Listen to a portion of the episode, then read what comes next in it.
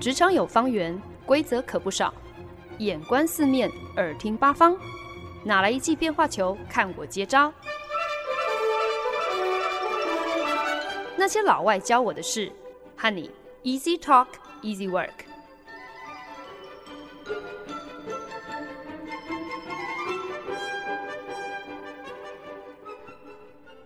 您现在收听的是那些老外教我的事，我是焕恩。过去这个礼拜呢，工作上难得的忙碌，有一点莫名其妙的被拉进了一个为期2天的 workshop， 一个工作坊，跟客户做讨论。一整天从9点到6点都跟一大堆客户关在一起，脑力激荡。虽然呢工作坊公吃公喝客户也都还算是蛮好相处的，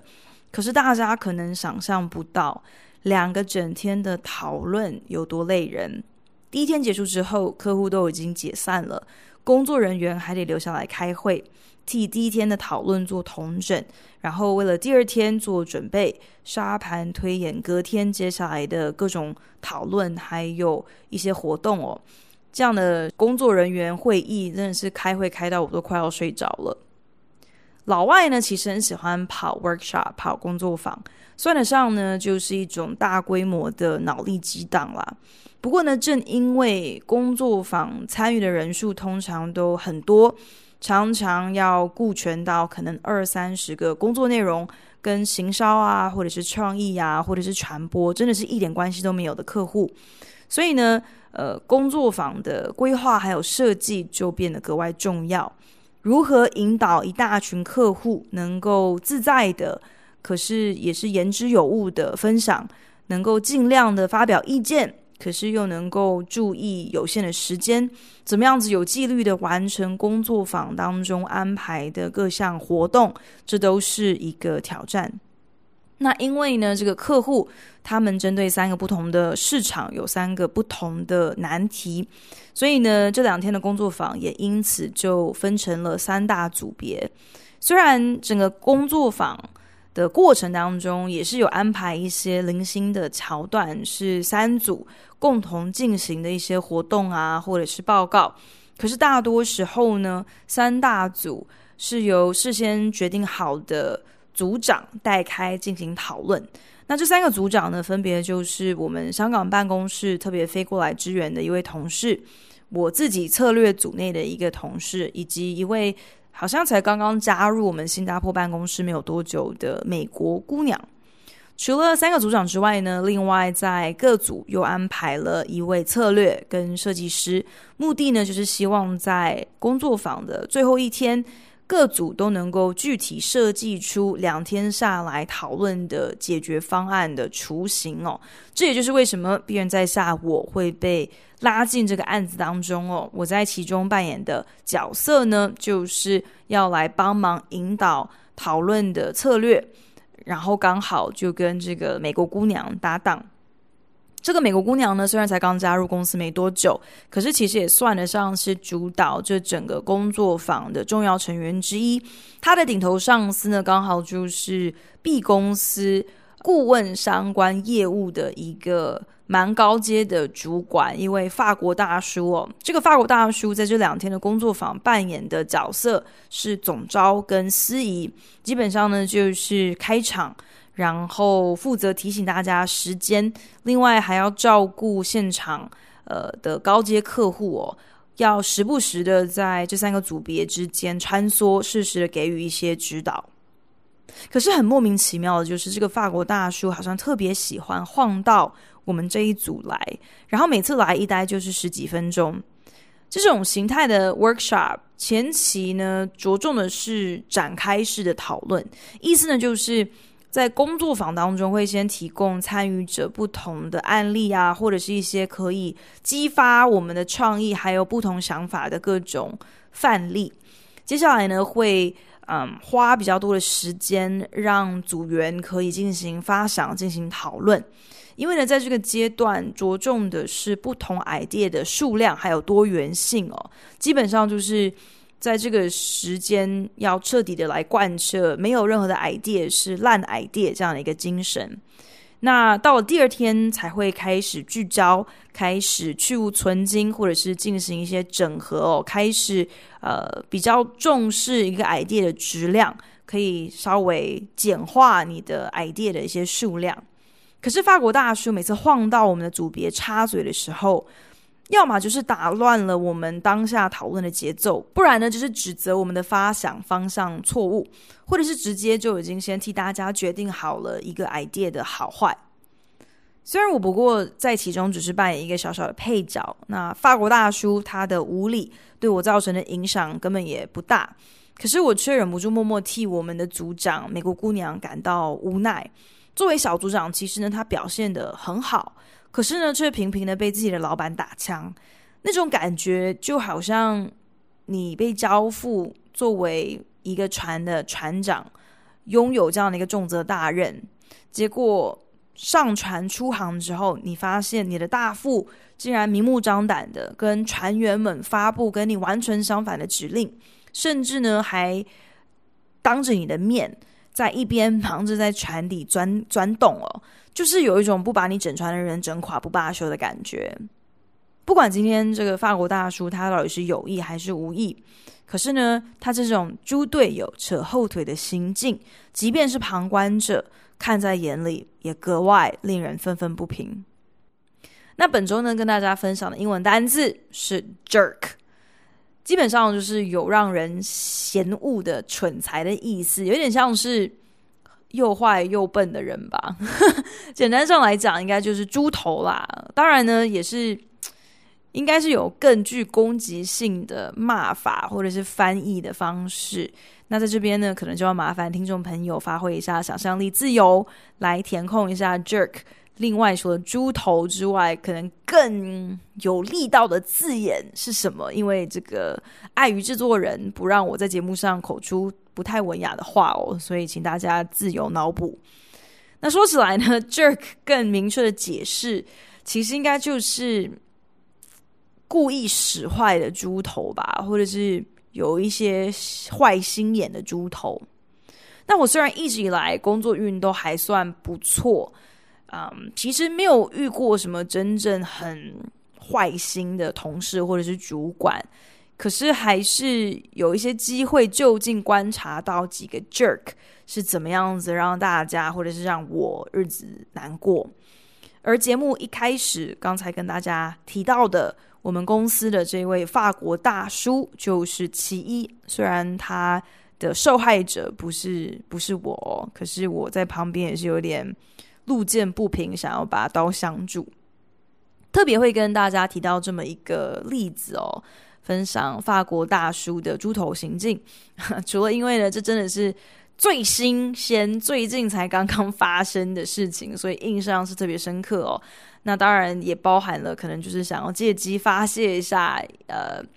心中的一些情绪。除此之外呢，当然主要是因为我们今天不管年资如何，在职场上不管是对同事或者是对主管，难保不会遇上一些难搞的 jerk，所以就觉得或许呢今天来跟大家聊一聊关于这类猪头的一二事，就算只是宣泄一下情绪，可以让大家互相取暖一下，可能知道说哎呀职场上有很多的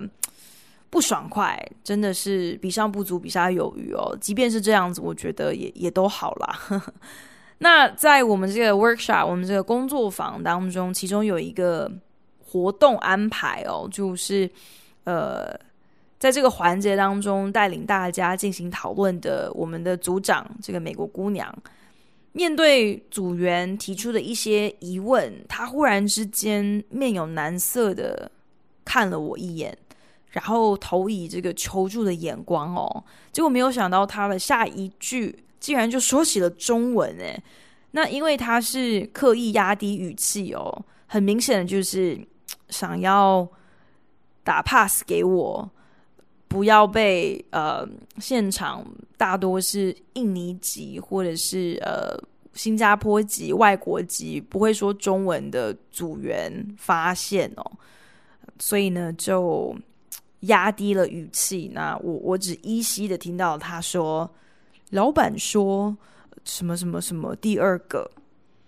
不过当下我其实已经有会意了，那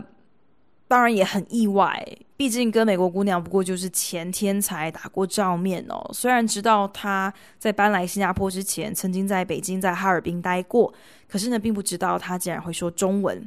再者呢，其实心中也感到很疑惑，因为呢我们才刚刚透过组员评分投票的方式已经确定我们胜出的 idea 是第3个 idea， 那么现在为什么他竟然言下之意就是老板好像特别属意第二个 idea， 为什么可以这样子忽然间又白不复活哦？后来我才明白，真的就是客户的高阶主管有特别嘱咐了法国大叔自己可能比较偏好第二个 idea 其中的一些想法哦，所以呢，法国大叔才会暗中特别交代了美国姑娘，无论如何必须想办法在讨论当中重新引导组员把第二个 idea 的一些想法可以加入到第3个 idea 当中。会特别的有感，想要跟大家分享法国大叔的 jerk moves， 也就是他的猪头行径，真的是因为我觉得如果今天你是做主管的，说不定呢可以以法国大叔作为一个借鉴哦，千万不要犯他所犯的错误。如果今天你比较不幸哦，不巧有一个就是像法国大叔这样的主管，那借着本集节目内容，如果因此可以得到一些打怪的偏方，那当然是最好。不然呢，就像我刚才提到的，如果多少加减可以得到一些些的安慰，知道自己并不是孤单的，那我觉得这集节目也就有意义了。作为主管呢，很多时候其实最困难的地方就是要知道如何下放权力，如何去 delegate。一方面呢，当然就是因为一个人本来你就不可能什么事情都全都包嘛，你的一个人的时间、一个人的能力都是有限的。那再者呢，如果你今天手下有喽啰，当然也应该要透过适当的工作分配来训练喽啰，也当作是培养喽啰，可以让下属有一个舞台，可以有学习、有表现嘛。可是最惹人厌的主管行径，不外乎就是你表面上好像下放了权力，好像指派了特定的责任职位给了你的喽啰，可是实际上你根本就是在幕后当一个藏镜人，还在操盘，根本就是把你的下属当作你的手中的傀儡哦，还是指望对方能够按照你的一个指令、一个动作。我觉得这对于喽啰来说特别的无所适从哦，会觉得如果真的是这样的话，那一开始你就通通自己来就好啦，你何必假惺惺的要指派我来做什么组长，可是到头来你根本就不够信任我，你还是处处绑着我，不让我有所发挥，还处处来扯我的后腿，甚至呢在我的组员面前拆我的台，当面质疑我的引导方式、我的讨论方向。这种 jerk move， 这样的一个猪头行径，当然不是只是局限于主管而已，可是如果今天遇到的是你的领头上司，他就是这样的一个 jerk， 那真的是特别的棘手。那美国姑娘今天就好死不死遇到了这么一个法国大叔作为他的老板，他究竟是如何应付呢？我们休息一下，回来之后告诉你。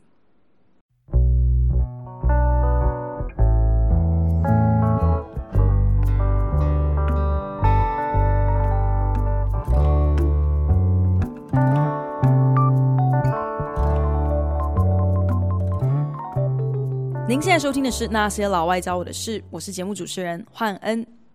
工作够久，在职场上难保不会遇上一些猪队友啊，或者是猪头上司。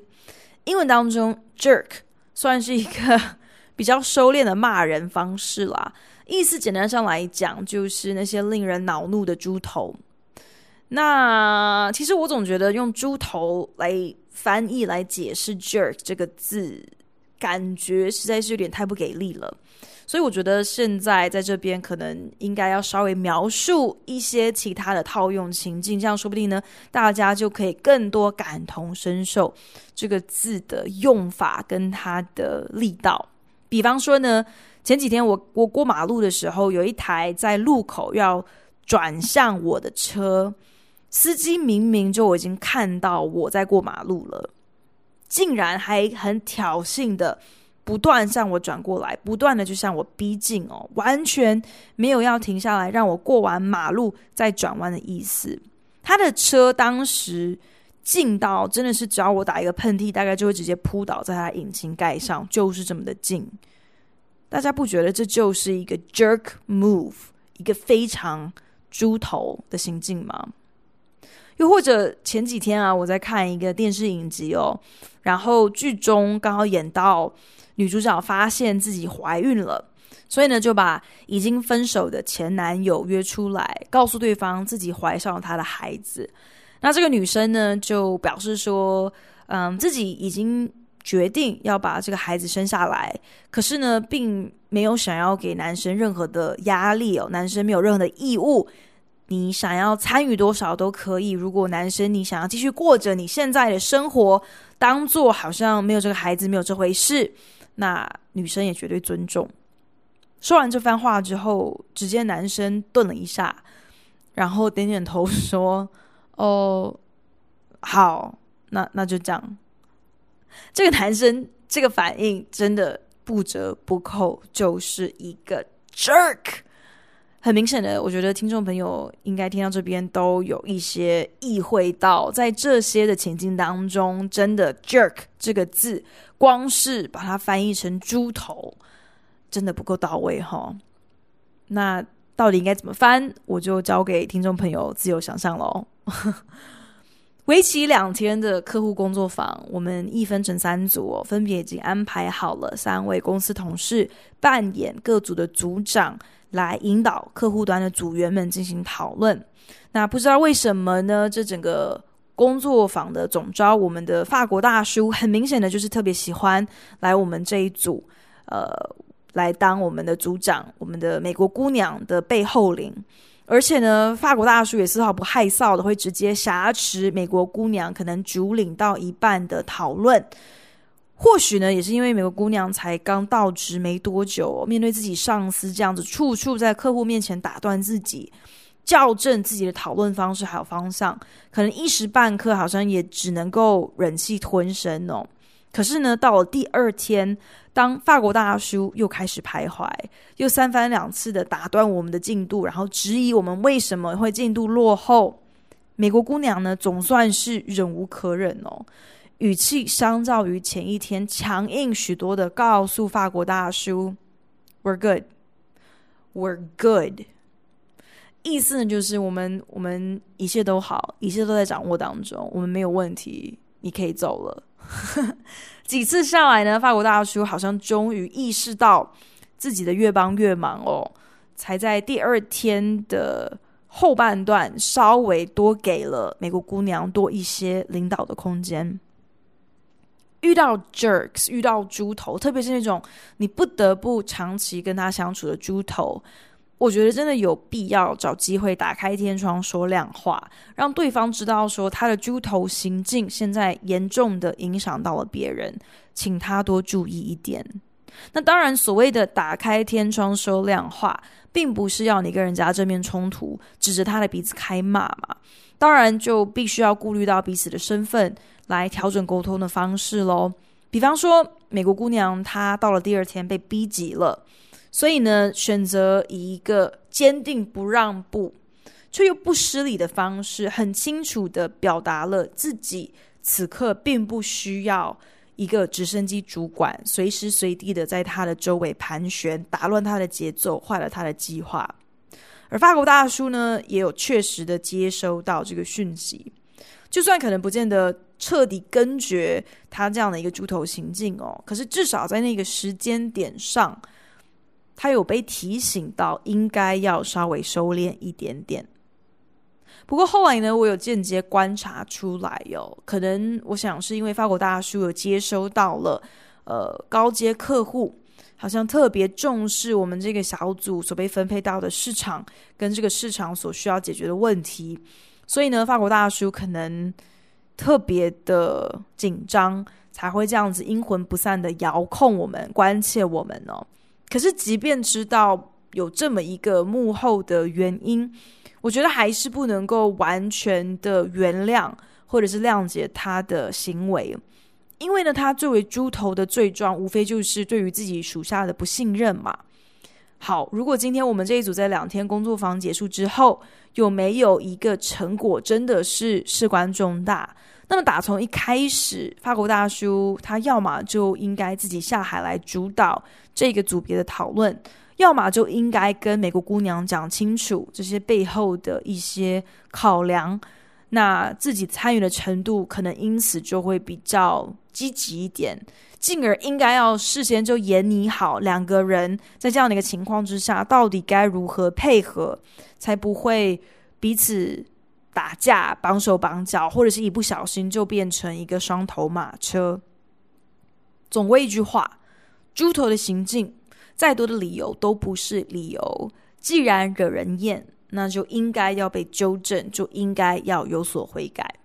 不过呢，我相信从节目一开始就听到现在听众朋友到如今应该也比较能够体会，有一些情境之下骂人家 Jerk， You're such a jerk， 其实那个背后的怒火真的不是用一个猪头这样的一个温柔的形容词就可以轻易排解的。说到不只是猪头等级的 Jerk，那我就不得不再跟大家报告一下我之前在节目当中曾经分享过的日本大叔了，跟日本大叔过招最近又有一些新的进展哦。在东京办公室的日本大叔不知道是吃错什么药哦，在我们共同合作的案子上处处排挤我们哦，辩称那是因为日本客户比较习惯用日文开会，想要直接就是跟日本的团队接洽，不太想要让新加坡的团队可以参与哦，所以好像就非常理直气壮的不寄会议通知给我们，一副好像没有听过有翻译这种东西哦。今天就算你怕麻烦好了，或者是你想要省钱，所以你懒得请翻译，让我们也有机会可以共同参与哦。那么是不是至少事后也可以跟我们总结一下那些你跟日本客户闭门开会的重点？这应该是很基本的礼仪吧，或者是工作上基本的专业的诉求。可是呢，就连这么基本的期待回报也完全就直接被日本大叔省略掉了，直接把我们蒙在鼓里哦，压着这些资讯真的是直到最后一刻，然后忽然一记回马枪，竟然说客户对我的表现不满意。连征召我进来做这个案子的瑞士老板都感到一阵莫名其妙，表示呢新加坡团队在上一次跟客户直接互动那可是5个礼拜以前的事情耶，如果客户有如此严重的回馈的话，为什么我们竟然是在5个礼拜之后才被知会啊？哇，这种 jerk move打从心里觉得光翻译说他是猪头实在是不够详尽而有力的形容他到底是惹毛我到一个什么样的程度。可是对日本大叔这一款猪头，在应对上好像又必须要多一些的技巧。早在合作的最一开始呢，他当着客户面前多次莫名其妙打断我的时候，我其实当下就已经有打开天窗说亮话了，很婉转的告诉他，他这种行为对于团队、对客户、对案子都没有好处，请以后不要再发生了。语气很冷静的就事论事，除了呢是要确保自己够坦荡哦，不要很小家子气的就是怀恨别人在心里，然后又要很虚伪的表现一副什么事情都没发生那个样子。我觉得这种懦弱的记恨其实对谁都没有好处，还不如把话说开了比较舒服一点。那另外呢，也就是为了要让对方知道说，你今天的这些恶劣行径我其实是全部都看在眼里的，也绝对没有任何容忍这样子行为的空间，所以请你好自为之。可是毕竟我和日本大叔我们并没有从属关系嘛，加上其实日后还是有要继续合作的必要，所以其实就算今天已经是打开天窗说亮话了，这个天窗也不能够完全的敞到最开哦，有些话说起来还是必须要特别的斟酌，特别的婉转，以免撕破脸。可是呢，当我事后从我的瑞士老板那边得知哦，日本大叔竟然在公司高阶主管的会议上厚颜无耻的说客户嫌弃我，客户不喜欢我。我实在觉得这家伙真的就是一个超级无敌烂到爆的 jerk。 好在呢，瑞士老板也还算是眼睛雪亮哦，一语点出今天我所有的工作产出都是我们事先拟定的工作范畴当中清楚载明的，所以呢，如果客户对于我的工作内容有任何的疑问，那真的都只能够归咎于日本大叔，你根本没有尽好你自己的义务嘛，你的任务就是应该要知会客户，替客户设定正确的预期，并给予适当的引导，知道如何去消化新加坡团队所提出的这些工作产出跟内容。可是即使有瑞士老板相挺哦，我仍然觉得气不过自己一世英名哦，竟然因为这么一个毫无作为、无能又无脑的 jerk 给玷污了。哎，拜托，我从来没有被任何的客户，不管是纽约的客户、欧洲的客户、亚太的客户、哪里的客户，我从来没有被任何的客户嫌弃过耶。跟很多人聊过之后都归结哦，可能是这位日本大叔有严重的自卑感或者是不安全感吧，可能是把我当做某种假想敌，然后为了要巩固自己在客户面前的存在感，好像不要在客户面前丢脸，让客户看出来自己可能什么事都没在做，所以很理所当然的就只好背后捅我一刀咯。特别是当客户质疑我完成的作品跟内容的时候，不但不会跟我同一阵线去引导客户来理解我们工作的内容还有流程背后的这些逻辑还有思维，当然会很顺水推舟的干脆就顺应着客户许多不明就里的要求。这可能也就算是某一种 jerk 他们自取灭亡的断尾求生吧。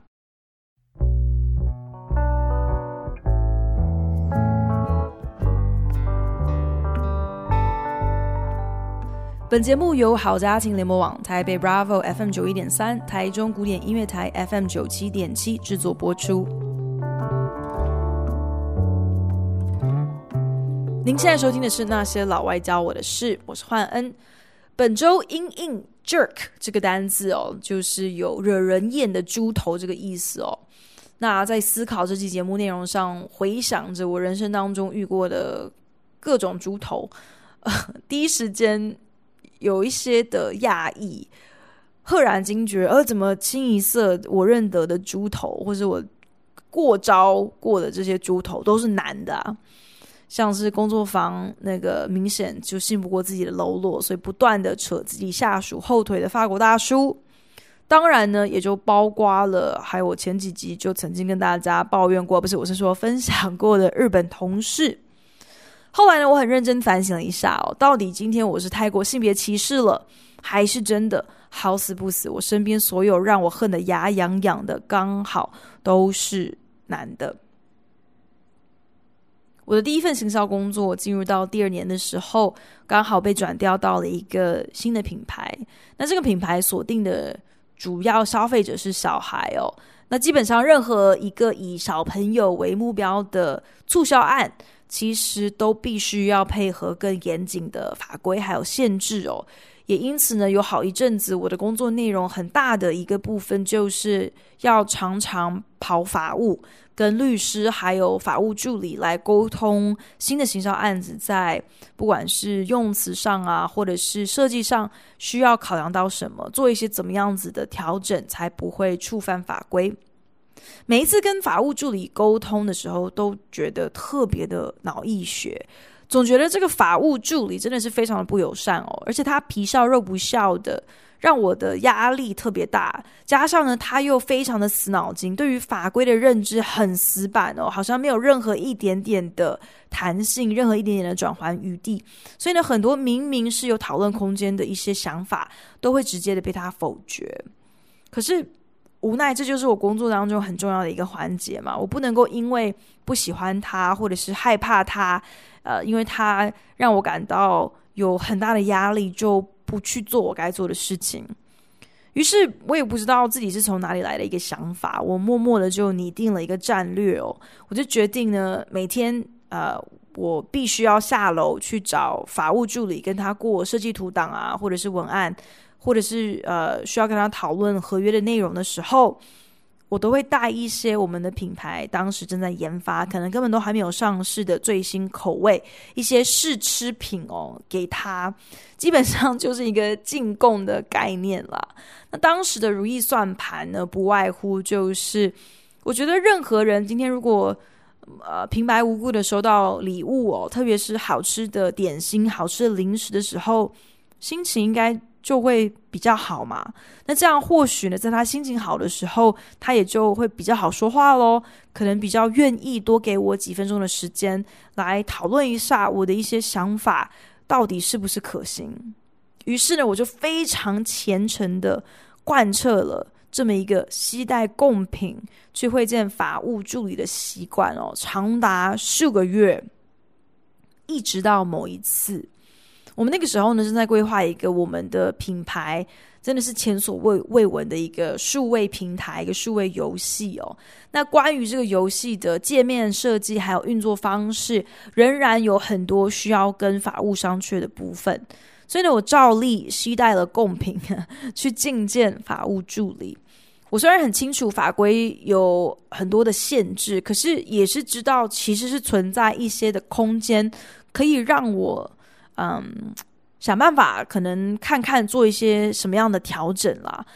所以呢，我不断的和法务助理沟通自己的想法，基本上就是秉持着一个山不转那就路转嘛，路不转那就人转这样的一个精神。结果分享到一半，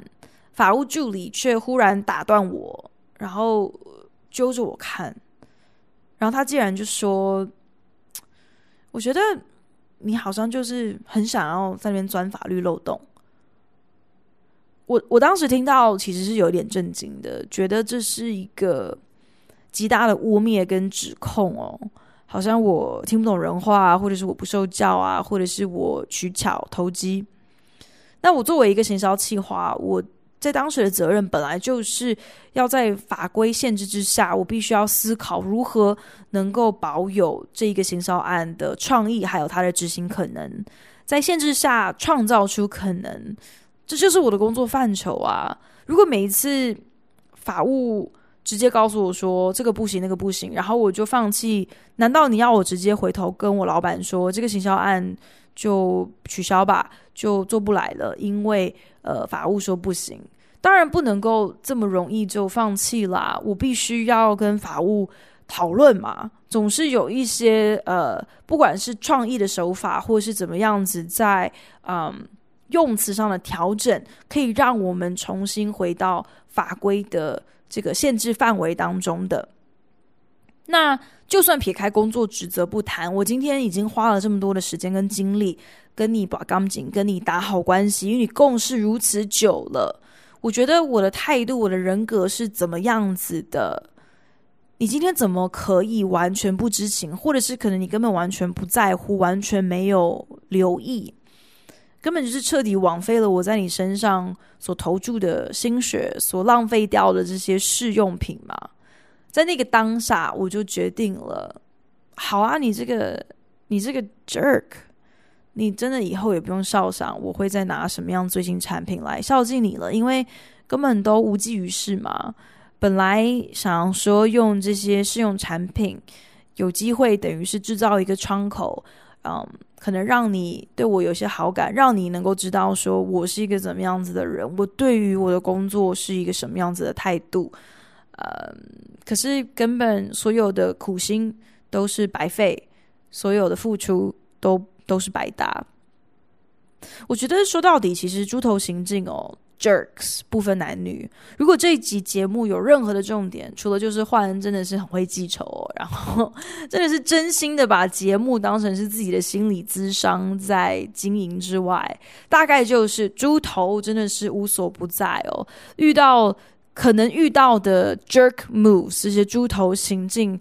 搞不好也是百百种哦。今天如果你有机会有这个勇气，那么真的是建议你最好直接打开天窗说亮话，跟这个猪头造成你困扰、造成你不爽快的 jerk， 把话说清楚了，请他把自己惹人厌的行为可不可以改一改？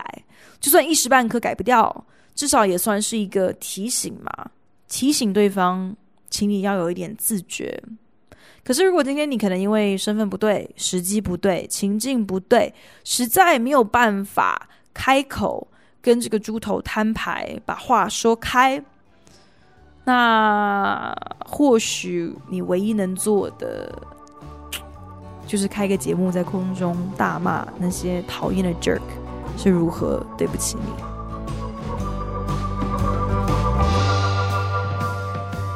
感谢您的收听，如果想要收听2020年最新的内容与好听的音乐，可以在好家庭联播网收听，台中 FM97.7 每周六下午5点播出，台北 FM91.3 则是每周日下午5点播出，或者也可以上古典音乐台 FM97.7 与 Bravo FM91.3 的官网收听线上直播哦。再一次感谢你的收听，我们下一集再见咯，拜。